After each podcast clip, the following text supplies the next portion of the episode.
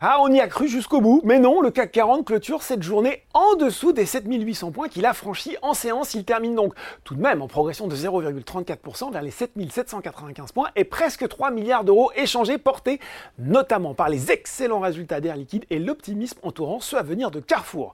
Aux États-Unis, l'ambiance est un petit peu moins enthousiaste. Le Dow Jones est presque stable à 17h45 et le Nasdaq abandonne lui 1%, lesté notamment par Nvidia, moins 5,5%.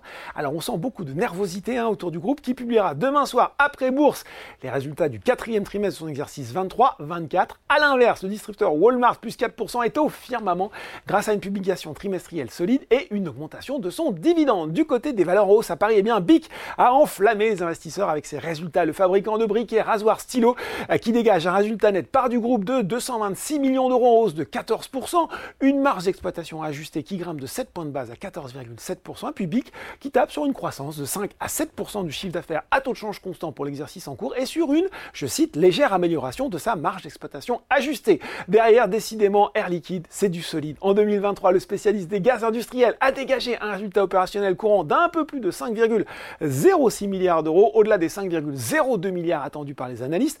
Alors avec un chiffre d'affaires de 27,6 milliards, la marge opérationnelle courante, elle atteint 18,4%, en augmentation de 80 points de base l'an dernier et 150 points de base sur les deux dernières années. Bah ça, c'est un gain qui valide quasiment l'objectif de 160 points fixé à l'horizon 2025.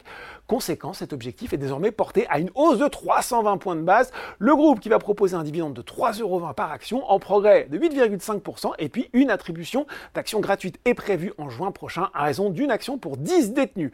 Les investisseurs étaient visiblement aussi très confiants pour Carrefour qui publie ses résultats annuels ce soir. Enfin, Veolia met fin à une séquence de 4 journées de repli. Du côté des valeurs en baisse, eh bien décidément troisième séance de nette correction pour Clariane qui présentera ses résultats le 28 février.